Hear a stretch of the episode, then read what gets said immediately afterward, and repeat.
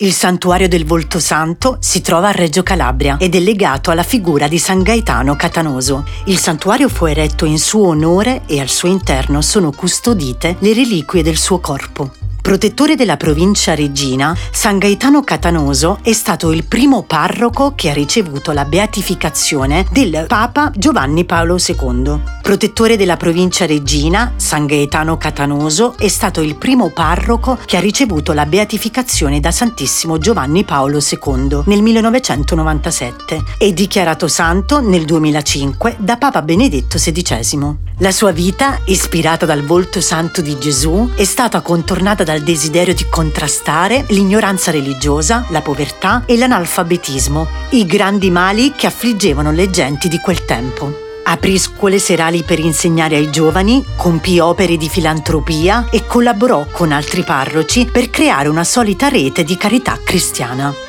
Fondò anche la congregazione delle Suore Veroniche del Volto Santo, un gruppo di religiose devote al volto di Gesù che davano conforto ai bisognosi. Il santuario è stato eretto nel 1940 per volere dello stesso parroco, quando era ancora in vita, ma i suoi lavori si sono conclusi solamente dopo la sua morte. Ancora oggi oltre ad essere il luogo di preghiera delle suore veroniche del Volto Santo, è un luogo di preghiera per moltissimi sacerdoti, pellegrini e fedeli che trovano in esso un'oasi di silenzio e di pace